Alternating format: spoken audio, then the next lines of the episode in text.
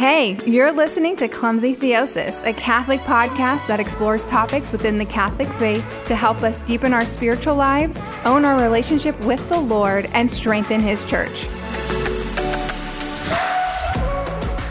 Well, hello, hello, hello, and welcome. I'm so glad that you could join me today. Today is a special day because I'm going to be sharing some special news. As you know, it's the end of October, which means that next month is November, and I couldn't be happier because November is my birthday month. Oh, and and here I am talking about myself. You might not know who I am. My name is Rochelle Lucero, and obviously I'm the host of Clumsy Theosis.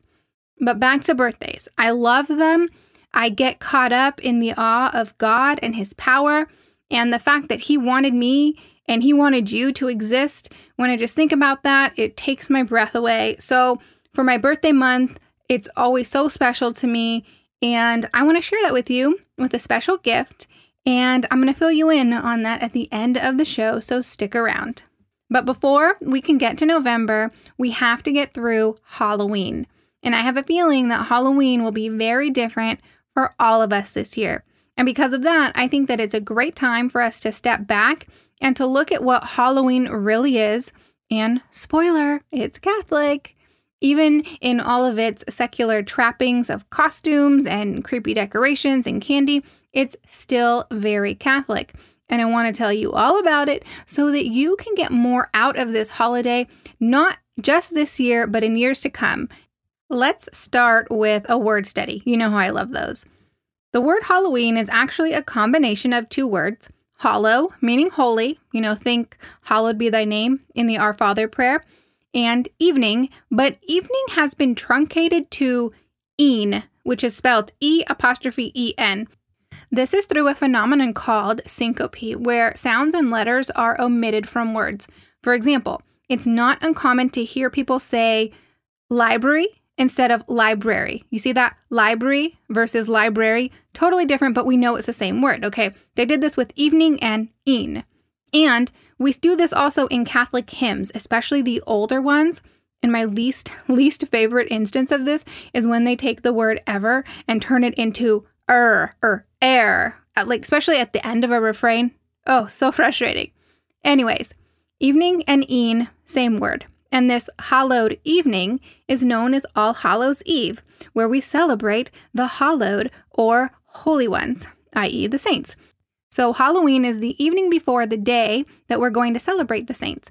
It's the evening vigil festivities for November 1st, which is All Saints' Day, like how Christmas Eve is the evening vigil festivities for Christmas Day. But if Halloween is supposed to be about celebrating the saints, what's going on with all of the typical ghoulish or macabre decorations and themes that we see for Halloween, right? They don't really make you think of glorified saints in heaven. Some people even go so far as to say that those themes and decorations that we see are actually a glorification of death, and they refuse to partake in Halloween in any way because it's become too secularized in that way. And to those arguments, I find it really hard not to roll my eyes. When we separate death from the paschal mystery, from Christ's victory over death, it's going to be misunderstood.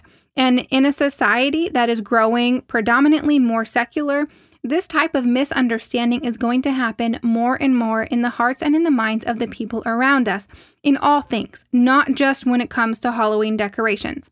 But for Catholics, we should always view death in light of the paschal victory. So when we encounter decorations, you know, that might seem darker or more death related, they shouldn't make us think of anything anti Christian because death should be a part of your everyday life. It's even part of your prayer if you're a Catholic. I mean, hello, when was the last time you recited the creed? Probably the last time you went to Mass, you know?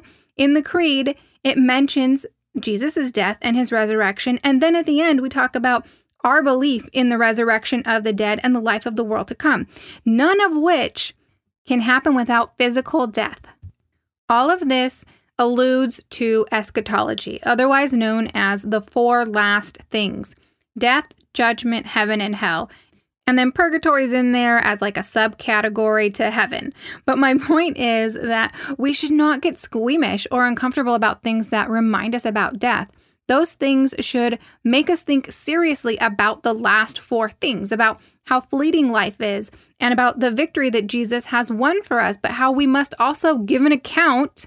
You know, how St. Paul says when he talks to the Hebrews and he exhorts us to prepare for the account which we must render at the hour of our death in Hebrews 9 to determine whether or not we're going to be spending eternity with Him or without Him.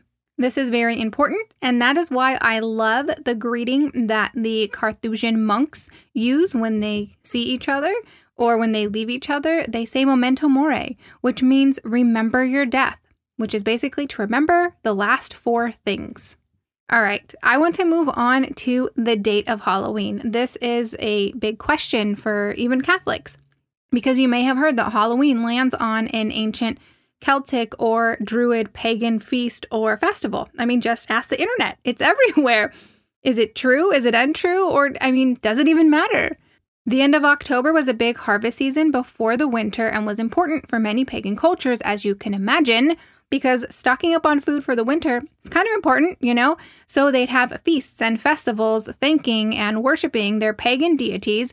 And this would happen among many different pagan cultures whose worship involved the sun, the moon, or the seasons.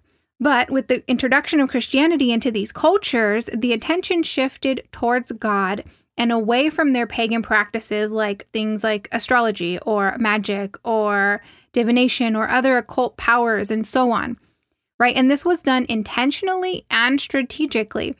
And this is a tried and true technique. Just ask St. Paul.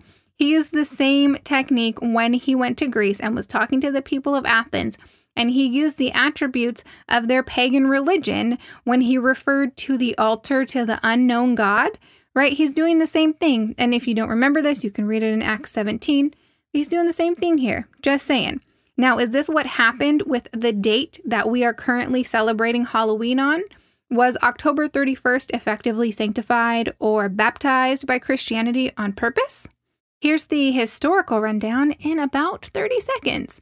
The Feast of All Saints' Day started in 615 by Pope Boniface IV, and it was actually on May 13th.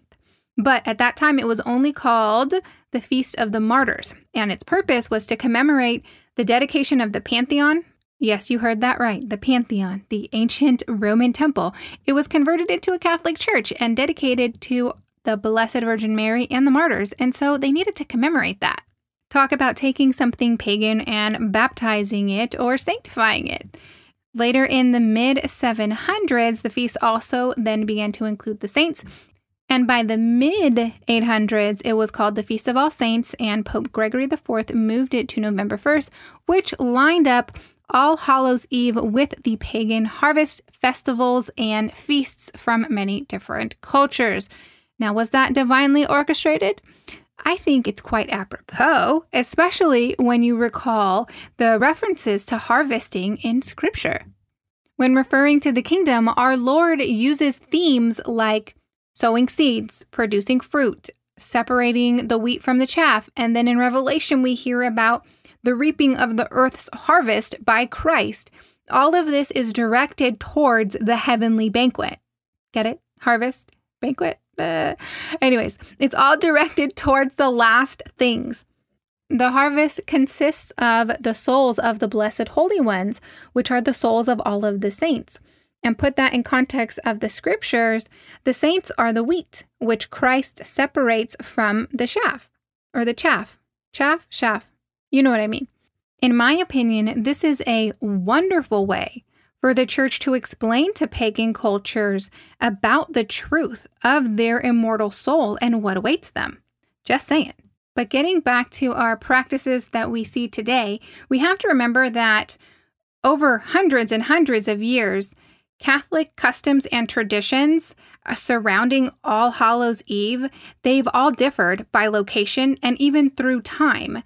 And they also became a little bit more differentiated once the addition of All Souls Day was added to the calendar to follow All Saints Day. Things like dressing up and asking for treats, even dancing in cemeteries, and so on. All of these are from different cultures, different Catholic cultures, who were all celebrating the saints in heaven as well as helping the holy souls in purgatory. And now, today in the US, we have this crazy amalgamation of all of these customs from many different Catholic cultures that are steeped in history.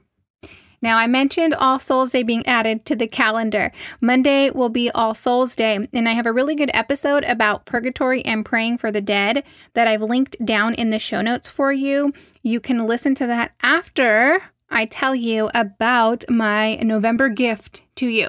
Okay, so only for the month of November will you be able to get an exclusive set of three different high quality Clumsy Theosis vinyl stickers when you sign up to donate $10 or more a month or $120 a year or more. Typically, people who donate at that amount only get one Clumsy Theosis sticker, and it's the Clumsy Theosis logo. But now you will get that plus two additional stickers. One of them has our Transform the World slogan. The other has a holographic lettering, so it looks really cool when it catches the light. All three of them are very different. If you want to see what they look like, go to clumsytheosis.net and then click the word donate in the menu. I'll have a way to see a photo of them there. And once you see it, I promise you, you're going to want to put them on your laptop, on your cell phone, on your water bottle, whatever. You're going to want them, and you're going to be so happy that I'm giving you guys this special offer for the month of November.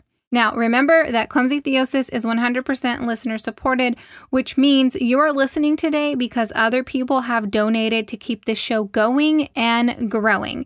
And for my birthday month, I'm just really excited to be able to give my new $10 monthly donors a little something extra special. I'm giving gifts on my birthday. All right, if you have any questions about any of this or anything else, you can find me on Facebook, Instagram, and Twitter at Clumsy Theosis. There's a link for all of these social media platforms as well as everything else I've mentioned in this episode down in the show notes, and the show notes are where you read the description for this episode. So until next week, my friend, peace out. Thank you for tuning in to Clumsy Theosis. I'm so happy that you've been able to hang out. If you want to learn more about Clumsy Theosis, you are more than welcome to visit my website, clumsytheosis.net. From clumsytheosis.net, you will also be able to contact me if you're interested in booking me as a speaker, or if you're just feeling generous and you'd like to make a donation. Remember that together we can transform the world by letting the Lord transform us.